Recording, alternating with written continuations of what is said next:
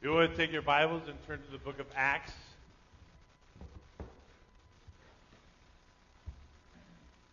Acts chapter 8 is where we're going to pick up this morning.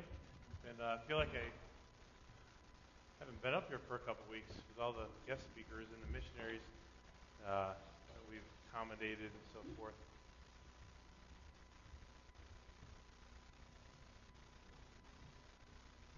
Romans chapter 8, we're going to look at verses 9 through 24, and the title of the message this morning is Real Christianity. You know, there are times that God is at work, and someone may genuinely put their faith in God amidst what God is doing. At other times, God is at work, and someone may falsely or half-heartedly imply that they're following God. However, there are counterfeits. They may look, act, talk the same, but truly in their hearts they're counterfeits. And I think this is kind of one of those passages that deals with that. You know, in Matthew chapter 7, beginning of verse 21, it says, "Not everyone who says to me, 'Lord, Lord,' will enter the kingdom of heaven, but he who does the will of my Father who is in heaven will enter. Many will say to me on that day, 'Lord, Lord, in your name did we not prophesy? And in your name cast out demons. And in your name do many miracles.'" Right? "And then I will declare to them, 'I never what? Knew you. Depart from me, you who practice lawlessness.'" What if that were in today's culture? People who look like they're following Jesus. They act like maybe they're following Jesus. They may even talk like they follow Jesus, but yet in their hearts, they're not. It's an amazing thing that you and I can't always see the difference. As man looks on the outward appearance, but God knows the heart, right? There are many people who make professions of faith that really are not real. Many people who claim to know Jesus, and we know it's really not true. And sometimes we have, unfortunately, people who we look the look and we walk the walk and we talk the talk when we're around other people who are. That's unfortunate, but that happens. And unfortunately, when that happens, it leads other people astray. And it may give people a false idea that I can live like the world, talk like the world, act like the world 6 days a week, but come into church on Sunday and be like this crowd too. Well, what's that really say about the person's heart who does that? James chapter 2, verse 26 gives us an indication. It says, "For just as the body without the spirit is dead, so also faith without works is dead." So it really starts giving us a distinction here that I can say, I can act, I can talk, but if my life doesn't back it up, it's really not there, right? I mean, that's not my words, it's God's word. So he says, faith without works is dead. So if I claim to know Jesus, what is the service of my life or the activity of my life that gives diligence or gives credence to what I say with my mouth is true? So let's hypothetically say, well, maybe this person comes to church every single time the doors are open, right? They're here because they love to be around God's people. They love to sing the songs. They love to rejoice with other people when they're, something good is happening in their life, and they rejoice. But really, the rest of the time, their life is not being backed up by what they are doing. You see, God's word makes it very clear in Titus chapter 3, verse 5, "Not by works of righteousness which I have done," right? I cannot do enough good to earn my salvation. Even if I could do all the good known to man, I can't earn it, right? And Ephesians chapter 2, verse 8 and 9, "For by grace are you saved through faith, and not of yourselves," right? "It's a gift of God, not of works, lest any man should boast." So I can't boast in the fact that maybe I'm a good person, or I help the poor and needy, or I do this or that, and I'm a generally decent person. I'm better than so many other people. But even if all my goodnesses were added up, God's word makes it very clear, I cannot earn my way to salvation, and I cannot earn my way to heaven. Otherwise, God died in vain, and I didn't need his son, Jesus. So that's very clear as well. Since we're just as the body without the spirit is dead, so also faith without works is dead. And we are going to get to Acts 8 in just a moment. But in Matthew chapter 13, let me just give you one more passage to kind of set the scene for what we're going to talk about here for just a little bit. In Matthew chapter 13, beginning of verse 24, it says this. He presented another parable to them, saying, "The kingdom of heaven may be compared to a man who sowed good seed in his field. But while his men were sleeping, his enemy came in and sowed tares among the wheat and went away. But when the wheat sprouted and bore grain, then the tares became evident also. The slaves of the landowner came in and said to him, 'Sir, did you not sow good seed in your field? How then does it have tares?' And he said to them, 'An enemy has done this.' The slave said to him, 'Do you want us then to go and gather them up?' But he said, 'No, for a while you are gathering up the tares, you may uproot the wheat with them. Allow both to grow together until the harvest, and in the time of the harvest I will say to the reapers, first gather up the tares and bind them in bundles to burn them up, but gather the wheat into my barn.'" When you think about this, so what's the idea here? There is one group of wheat and tares, but they're growing together, and really for the most part you can't tell them apart a lot, but they're very similar. They look similar. Does that not happen even in the body of Christ? You have those who are genuinely following Jesus. They have put their faith and trust in God. Their life backs up what they say is in their heart. And they're living for Jesus and for Jesus only. And then there are others who look just like them, talk just like them, act like them, but when they go away, they live as the world would have them to live. So he goes on and a little bit further, and he says, verse 36, "Then he left the crowds and went into the house, and his disciples came to him and said, 'Explain to us the parable of the tares of the field.' And he answered and said, 'The one who sows the good seed is the Son of Man, and the field is the world. And as far as the good seed, these are the sons of the kingdom, and the tares are the sons of the evil one. And the enemy who sowed them is the devil, and the harvest is the end of the age, and the reapers are angels. So just as the tares are gathered up and burned with fire, so shall it be at the end of the age. The Son of Man will send forth his angels, and they will gather out of the kingdom all stumbling blocks and those who commit lawlessness, and will throw them into the fiery furnace. In that place there will be weeping and gnashing of teeth. Then the righteous will shine forth as the sun in the kingdom of the Father. He who has ears to hear, let him hear." So what's he saying here? It doesn't matter if you look like, talk like, or even act like true followers at times. In the end, what's the test? The test of faith, true faith. If you truly know Jesus, you're going to spend eternity with him. If you don't, just as the tares were gathered up and burned, so will those who had never put their faith and trust in Jesus spend eternity in the lake of fire. You say, "Man, that's harsh." Yeah, it is. Not my words, God's word. And if you believe the Bible to be true, then you ought to prick your ears up and say, "Wow, I don't really want that." Back to Acts chapter 8. And you see, this is what we have to guard against, even in the body of Christ, to make sure that we truly know Jesus. That we are truly not just acting the part or talking the part or even faking it in front of others. Because, I can fake anything in front of anybody for a while. Right? I mean, any of us can. I mean, you can hide something from your wife for a little while. You can hide something from your kids for a little while. You can hide something from your employer, your friends, your relatives for a little while. But eventually the truth comes out. And so it does with the child of God, because God's word says, one day you will stand before God and give an account. But he gave us one test. Faith without works is dead. What is the action or activity of my life that gives credence to the fact that I know Jesus? And it's not just lip service. Look with me, if you would, in Acts chapter 8. And this is where we're going to spend most of our time here.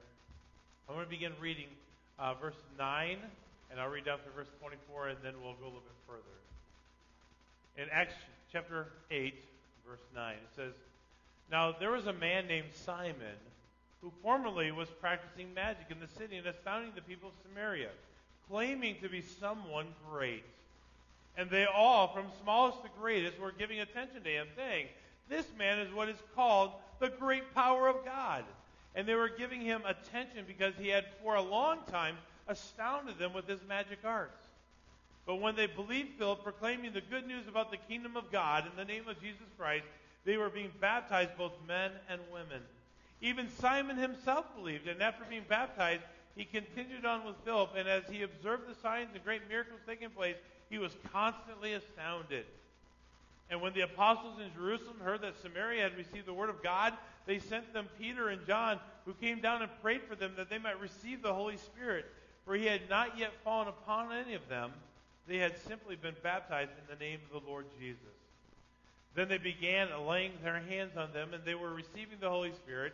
Now when Simon saw that the Spirit had been bestowed through the laying on of the apostles' hands, he offered them money, saying, "Give this authority to me as well, so that everyone whom I lay my hands on may receive the Holy Spirit."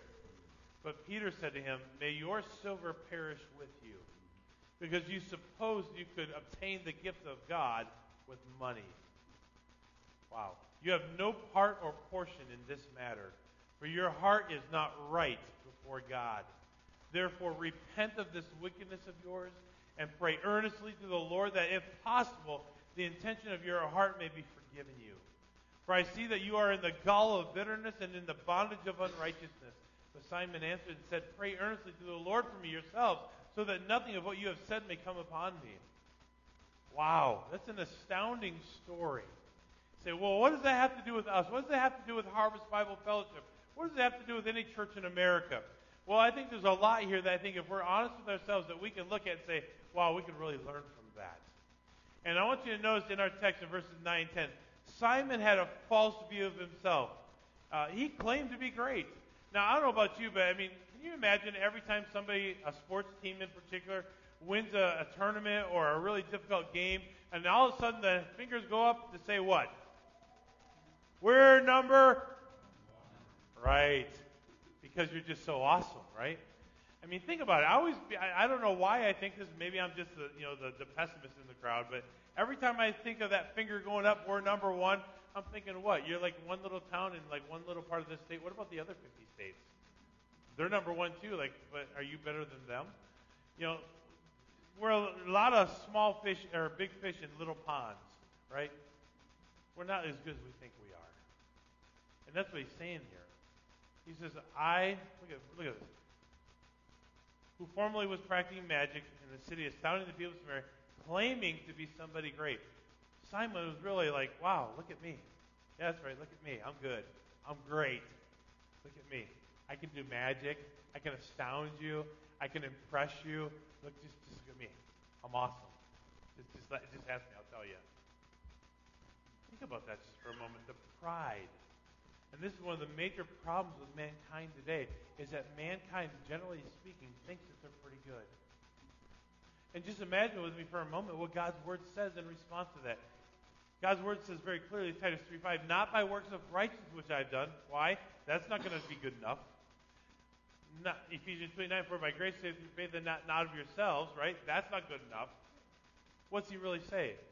All your righteousnesses are as what? Filthy rags. When you add up the entire sum of your goodness, of all that you think is great, God says it's nothing. And if you're so great, my son didn't need to die on a cross and shed his blood for your sin. And yet Simon goes around telling everybody, I'm great. Imagine that. Man sees the good he does and begins to actually think that he is good. I mean, think about that. How many people in our society, in our culture, think that they're good people? Well, I don't need church. I don't need God. I don't need the Bible. I'm a good person. I've never killed anyone. I haven't molested anybody. I don't steal from people. I'm generally a nice person, and I say nice things about people, and I try to do good that whatever I can to as many people as I can. I'm a good person. Is that not what our culture thinks? That's Simon. I'm a good person. In fact, I'm not just good, I'm great. Simon allowed his pride to grow as people applauded him. Galatians chapter 6 and verse 3 says this, "For if anyone thinks he is something when he is nothing, he what? Deceives himself." And that's the problem with many people. They deceive themselves into thinking that they're something that they're not, and that they really don't realize just how wicked they are. God's Word says, all my righteousness are as filthy rags. He says, the heart is deceitfully wicked. Who can even know it? Even as Paul says, I am the chiefest of sinners. Paul said, I look at my life and I say, man, the good that I want to do, I seem to fail at it. And to think, lie like you, I'm better than you. I'm a pretty good person. You have to understand, I'm a good guy in my nature. I'm good. And he told this parable to some people who trusted in themselves that they were righteous. That's the person that ought to take notice and be careful. And viewed others with contempt. So he gives an example here. 2 men went up to the temple to pray, one a Pharisee and the other a tax collector. I don't know about you, but it seemed like neither one of those are guys that I would trust. Not in this day and age. So you got one guy who's super religious. He's a holier than thou. He knows all the rules, regulations, and the law. And another one who rips people off, right? So you got the Pharisee stood and was praying these things. Where? To himself. He says, God, I thank you that I'm not like these other people. I mean, can you imagine this? This guy's going, and he's looking around. He's looking at everyone around him. And he's just, before his holy God, God, I thank you. I'm not like these other people. I mean, God, you know me. I'm better than them. And he goes on to give the example. He says, swindlers, unjust, adulterers, or even like this tax collector by me, Lord, standing some distance away, was even unwilling to lift up his eyes to heaven. He says in verse 12, I fast twice a week. I pay tithes of all that I get. But this tax collector, this guy over here, standing some distance away, was even unwilling to lift up his eyes to heaven, but was beating his chest, saying, God, be merciful to me, the sinner. He goes, God, that can't be real. I mean, certainly this guy is not as spiritual as he's claiming to be. Come on. I'm better than him. Does that happen in churches? It does. And unfortunately, it does nothing to those who are searching other than turn them away. But it's not what he was doing. He said, oh, I fast twice a week. I pay tithes of all that I get. But this man, verse 14, I tell you, this man went down to his house justified rather than another. For everyone who exalts himself will be humbled, but he who humbles himself will be exalted. See, the opposite of pride is humility. Simon had a healthy dose of pride in his life. In James chapter 4, verse 6 through 10 says, but he gives greater grace. Therefore, says, God is opposed to the proud, but gives grace to the humble. Be subject, therefore, to God. Resist the devil, and he will flee from you. Draw near to God, and he will draw near to you. Cleanse your hands, you sinners, and purify your hearts, you double-minded. Be miserable and mourn and cry. Let your laughter be turned into mourning and your joy to gloom. Humble yourselves in the presence of the Lord, and he will exalt you. What is the challenge here? You need to humble yourself. You need to check yourself. As the old saying goes, you need to check yourself. Why? Because sometimes we can have an unhealthy view of who we are. Now, let me just say this. I am grateful for God's mercy, for his grace, for his long suffering, for his patience, for his forgiveness. Those are all things that I say every day, God, thank you. I'm thankful that you're patient with me. You don't judge me immediately as if I have a wrong thought or say something stupid or all these things that we are, take a nanosecond to sin with. I'm thankful that God is patient with me. So James reminds us here in James chapter 4. He actually says, be miserable and mourn and cry. When's the last time we've wept over our sinfulness? Let's just be honest about that.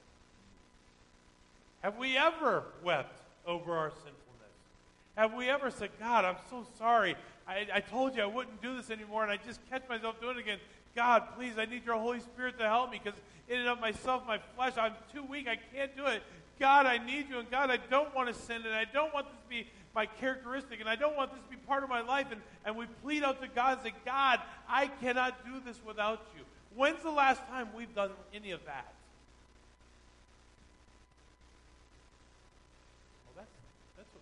Holy people do. No, that's what anybody who has a relationship with Jesus Christ ought to desire to do. Other than think that we're just relatively good people.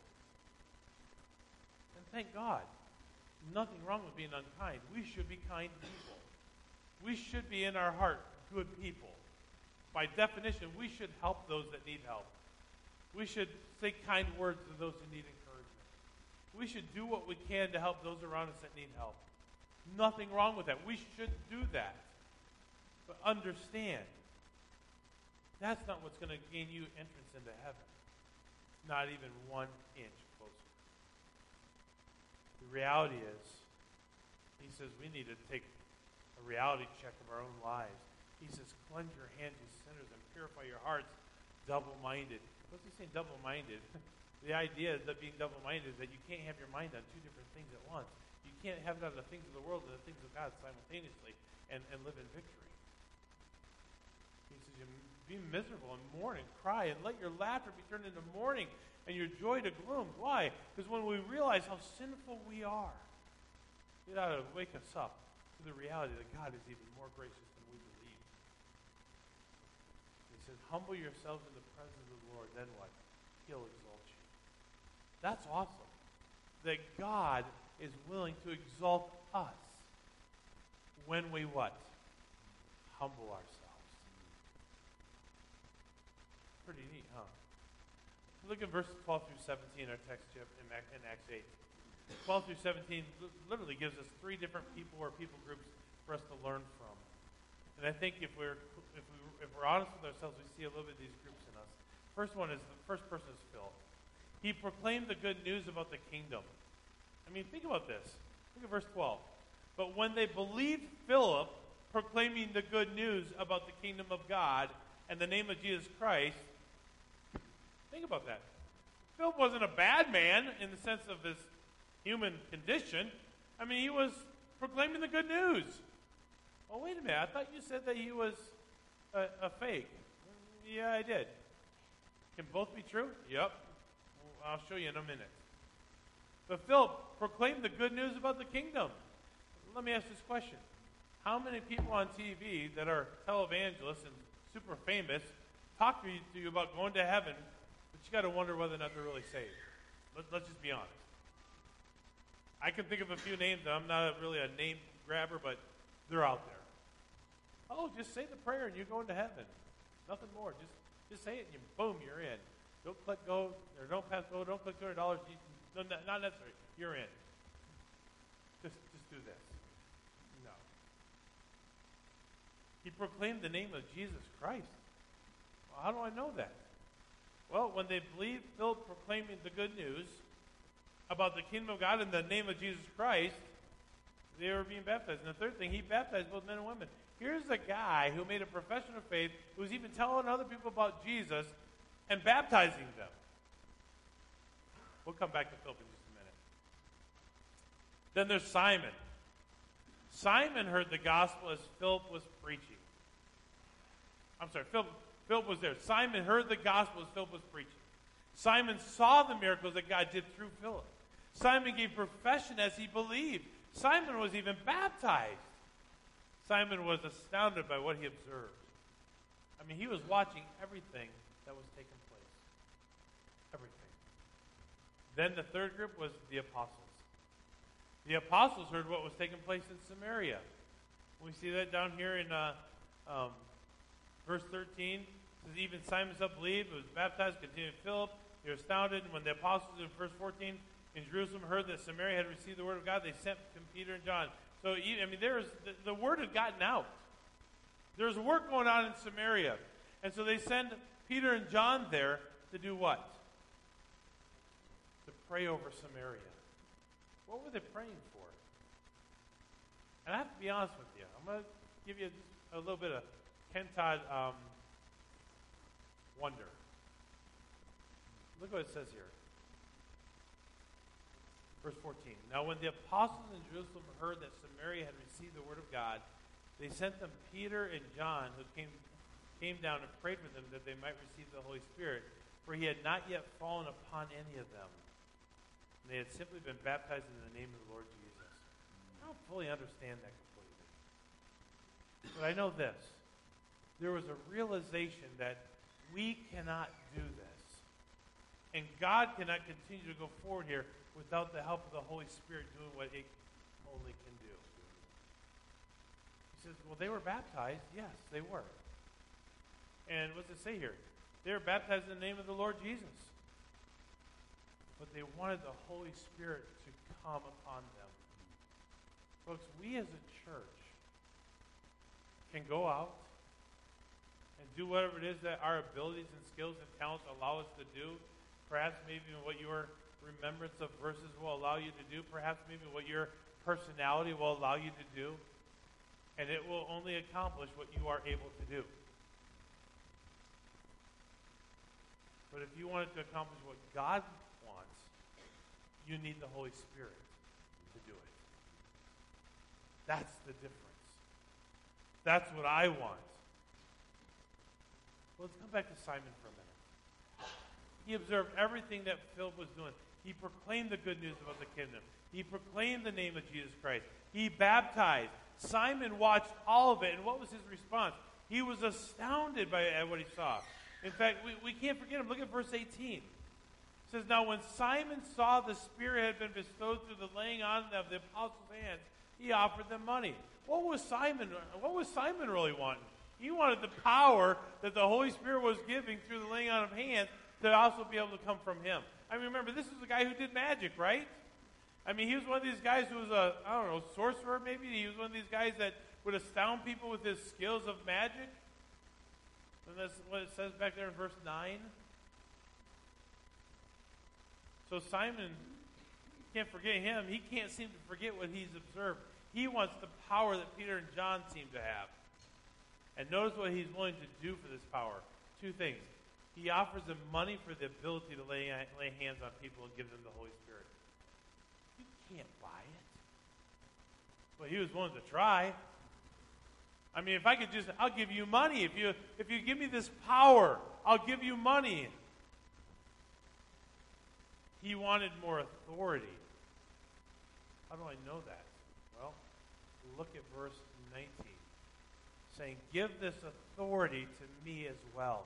He recognized that John and Peter had authority from on high.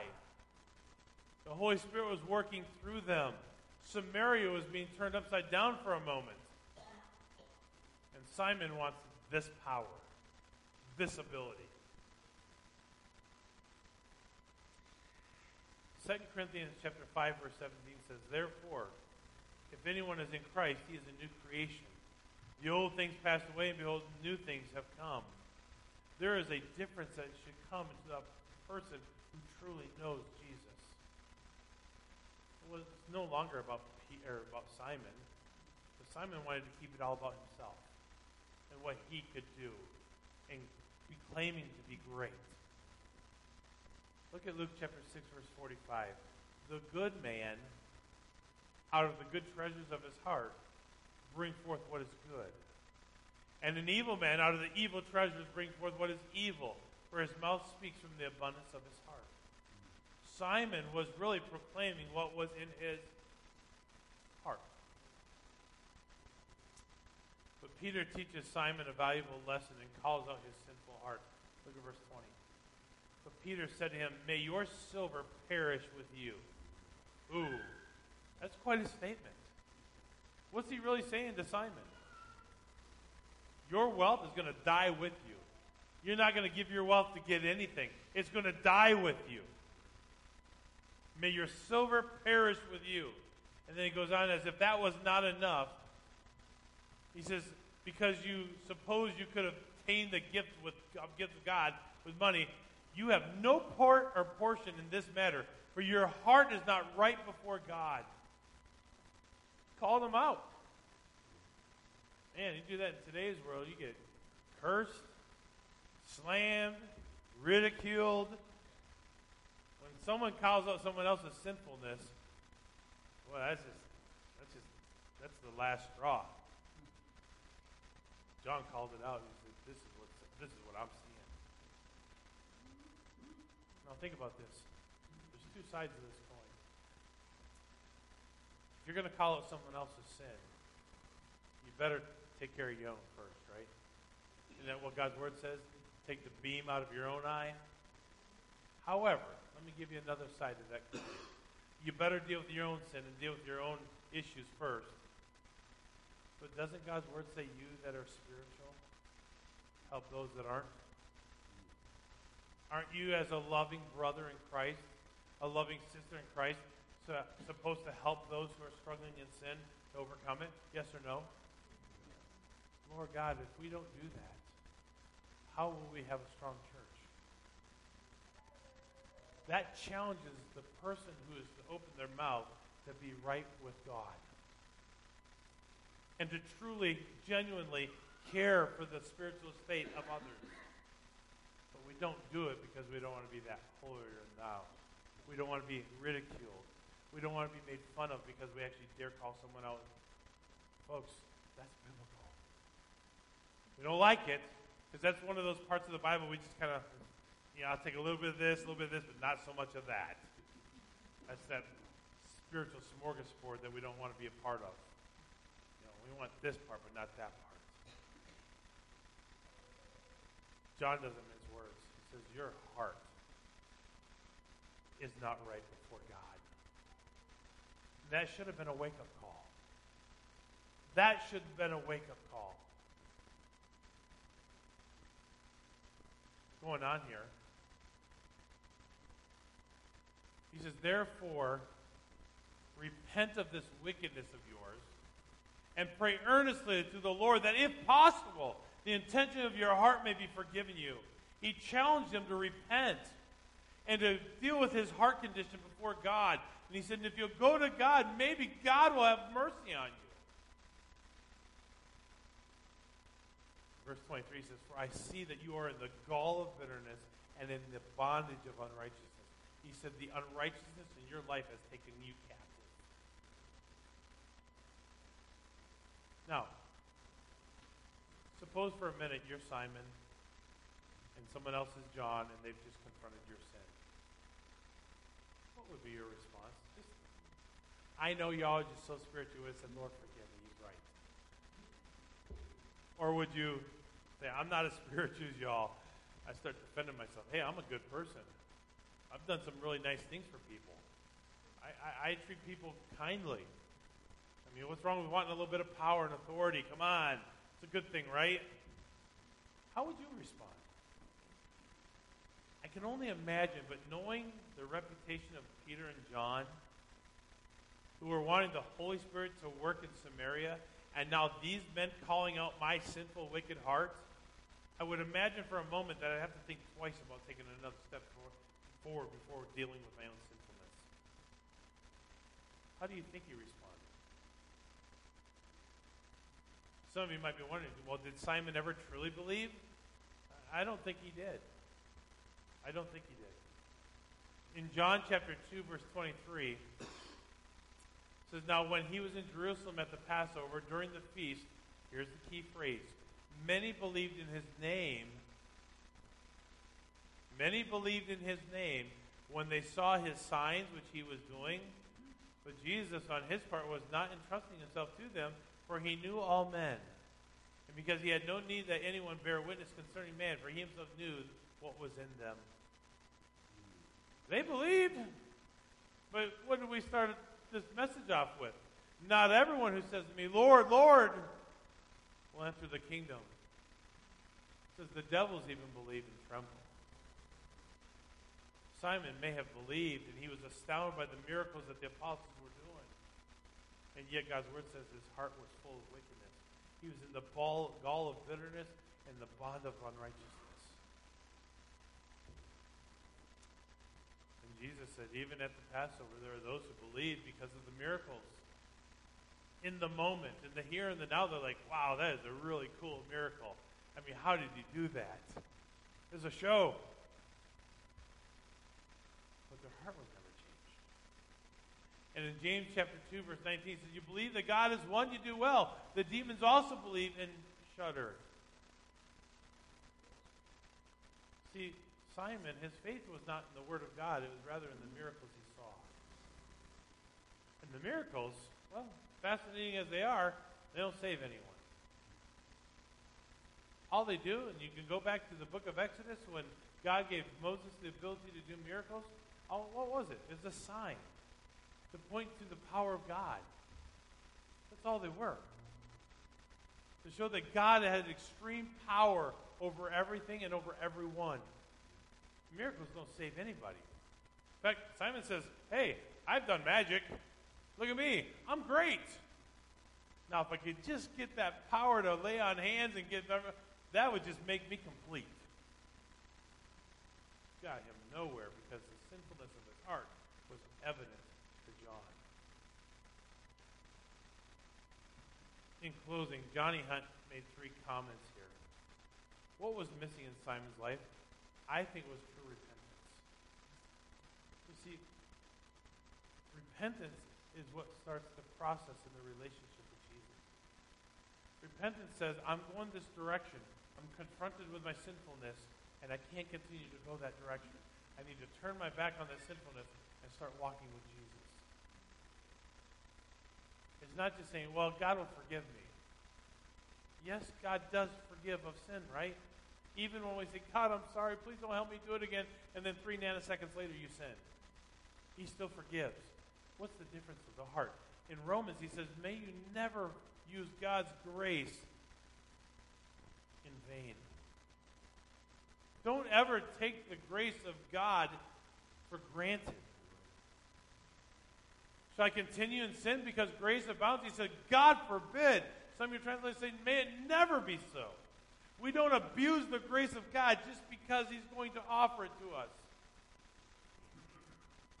Unless there's true repentance, a relationship with Jesus Christ cannot happen. And Johnny Hunt says this. He said, Simon had a profession without possession. He had a profession just like the people in the Passover. They saw the miracles and believed for a moment. He had profession without possession. Number two, Simon had conversion without repentance, which equals nothing. And number three, Simon had religion without relationship. See, there's where it's at. Relationship with Jesus Christ. Wow, there's so much here. Yeah, there is. So much here. And I think so often in churches across America, there are those, they like going to church. They enjoy the music. They like hearing a message from the Bible. It's pretty cool to hear some stories about God's doing on the mission field. How he saves the basketball team in the inner city school of Indianapolis. That's pretty cool. I want to be a part of that. But unless there is true repentance that says, I'm a sinner, and I have to understand that Christ died for my sin, and repent of that, and ask for forgiveness, and put my faith and trust in Jesus, all the knowledge in the world will not save you. I'm telling you, you could memorize this whole book from cover to cover. And guess what? There are people who've done it. But the reality is this. If you don't have a relationship with Jesus, nothing else matters. You can know about Jesus, and I would venture to say that if I were to quiz with you on some general questions about who Jesus is, most of you could answer those questions. Why? Because you're here every week. I could give you a quiz, true or false, and you could answer all of them. But the question is not do you know about Jesus? The question is do you know Jesus personally? Do you have a relationship with him? Not do you know about God, do you know God? Facts are different than being a part of this family. So as we close, let me ask you a question. Which one are you? Philip, who truly followed, put his faith in God, proclaimed the name of Jesus? Simon, who could do a lot, wanted some things, but truly never repented? Or the apostles who said, I need the Holy Spirit. We're praying that the Holy Spirit would come down. Because anything done apart from the Holy Spirit is just vain. It's worthless. I think we can find ourselves in one of these areas. Maybe in a couple areas. But hopefully we're not in Simon's shoes. I hope you truly know him. And as I say every Sunday, as we close in prayer, you have an opportunity to respond to what you've heard. I say it every week. You've had an opportunity to be a part of the worship and the music, right? We sang songs to God. We sang songs about Jesus, and we worshiped him.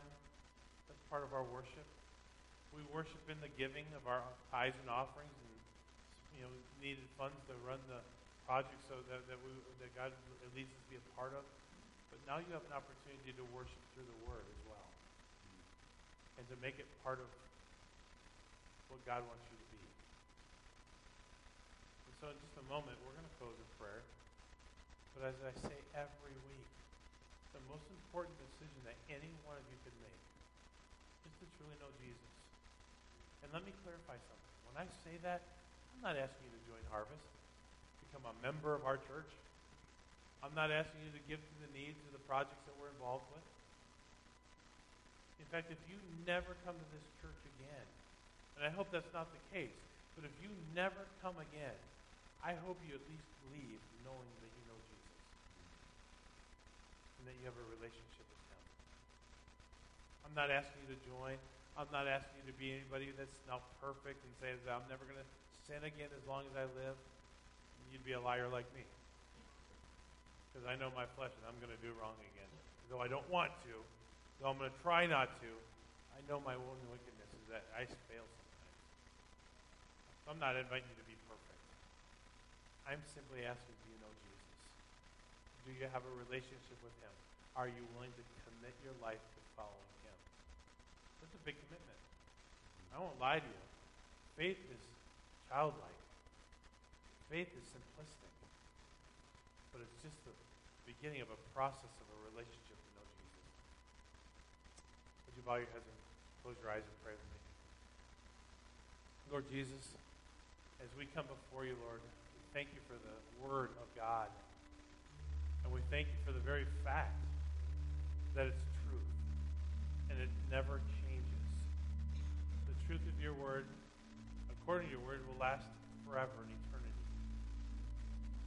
The principles found within are still true today as they were 100 years ago. Nothing changed.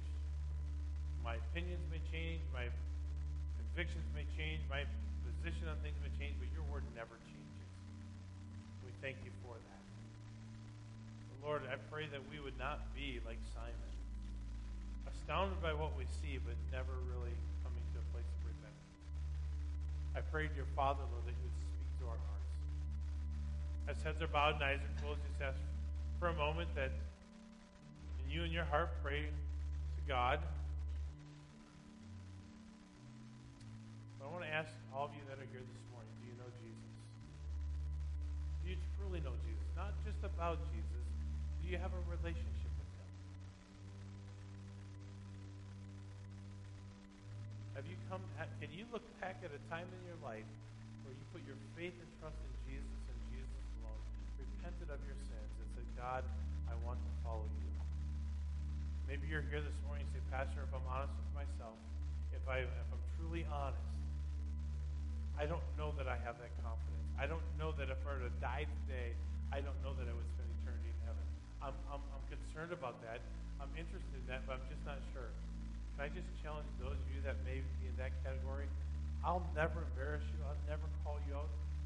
But if you just look at me so I can pray for you, I want you to have that peace, that confidence. Would you simply just look at me so I can pray for you? Silently. You're not sure, okay? Anyone else? Thank you for your honesty. Anyone else? Say, Pastor, I'm concerned. I'm not sure. But would you pray for me? Anyone else? Catch my eyes and I'll pray for you. I hope.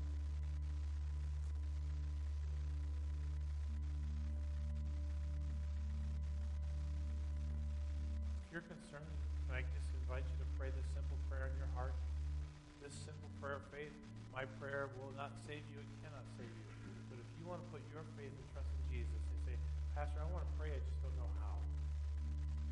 Just a simple prayer goes like this. You can pray it in your heart. Dear Jesus, I admit that I'm a sinner. I believe that You died on the cross for my sin. I ask You to forgive me of my sin and cleanse my heart. And Jesus, I put my faith and trust in You. You alone. Help me to live for You. Prayer of faith.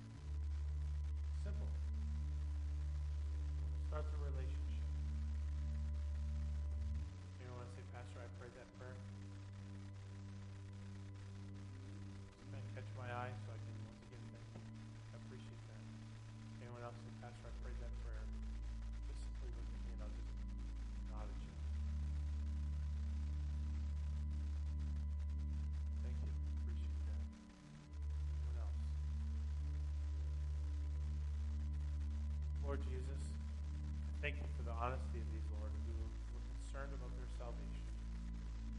And these couple, Lord, who acknowledge that they prayed that prayer. I pray, God, that you would surround them with your presence, that they would be able to sense your presence at work in their lives, so that they could truly know not just about you, but to truly know you. That they too can spend eternity in heaven with you, Father. So, Lord, we thank you for these couple, Lord. And I ask, dear God, that you just help them to grow in their faith, grow in their knowledge of you, and grow closer in their relationship with you, Father. And Lord, for the rest of us, Lord, who maybe already made that decision, Lord, would you help us to grow as well? Lord, we don't want to just walk the walk and talk the part. We want to live it out day by day to truly be people who love you and live that out daily in our lives. Lord, would you help us to do that? Lord, may we not be hypocritical. May we not be, Lord, people who just say one thing and do another, deceiving ourselves. So, God, we need your help.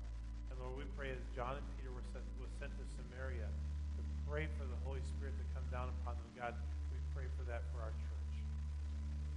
Lord, we don't want to operate in the flesh. We don't want to operate in our own wisdom and ability. We want to operate with the Holy Spirit working amongst us and in your power, Lord. So, Lord, we ask for this. Precious name of Jesus, for he alone is worthy.